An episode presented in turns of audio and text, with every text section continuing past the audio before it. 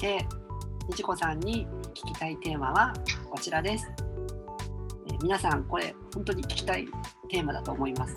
金運アップのコツ、はい、お金が貯まる開運アクションです。イエーイ、イエーイこれ何イエーイっていうノリ古いのいやいやいや全然イエーイイエーイいやもう特にまあ去年のそのコロナから始まって今年すごい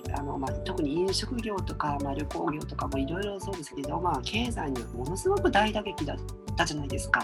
そういったフリーランスの方も含めてですけれども、もう本当に生活がもう大変っていうような人だったり、コロナで新しい事業を始めて逆にすごい儲かったみたいな人も逆にいたりしますよね。なんかその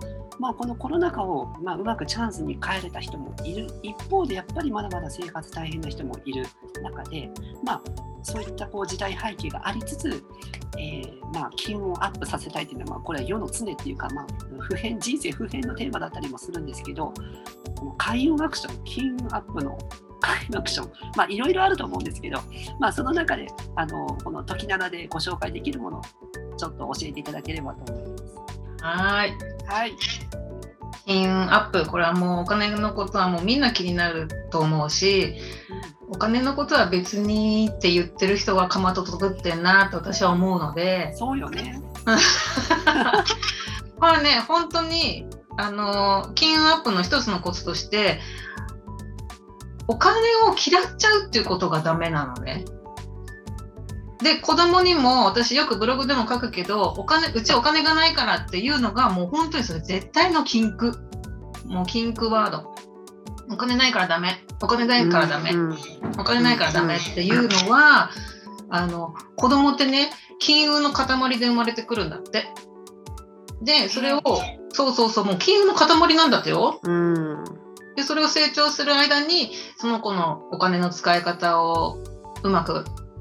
コントロールさせたい、お小遣い帳をつけるとかさ、親はするじゃない。そういうのでうまく使えるようにしていけばいいんだけど、もうマックスの金運で生まれていくんだって。で、それなのにお金がないお金がないって言ってると、お金が逃げていくんだって、そこから。せっかくお金がされちゃいますもんね、そういう言葉でね。本当になくなっちゃうというか。そうなの。だからやっぱりお金は好きです、お金がいっぱい欲しいですって素直に思ってる方が寄ってきてくれるから。本当にそうなんだよ。もう愛してるよ、本当に愛してるじゃないとね。そう、それがもう本当に誰でもできる大きな一つのコツ、金運アップのコツ。お金なんか別にとか、みたいな言ってる人はもうお金に苦しめって思うでもね、本当お金持ちの人ってお金を愛してますよ、やっぱり。そう人多い。で、やっぱりどうやってちゃんと価値を知ってる。100円の価値を知ってるのね。で、どうやったら稼げるかなとか、どうやったらもっといっぱい稼げるかなっていう、やっぱ常に考えてるから。そうやって考えてる人には神様って知恵を与えてくれるのよ、絶対に。だからお金がないですって言ってるだけじゃなくて、お金がない、どうやって稼ごう、何しようっていう風に、金って思ってる方が、ちょっとずつね、これかあれかって神様ね、結構ヒント与えてくれるのよ。で、それあって、で、素直にね乗ってるとお金も入ってきてくれるので、私別にお金いらないんですって言ったら、そうですかって言っちゃうからね。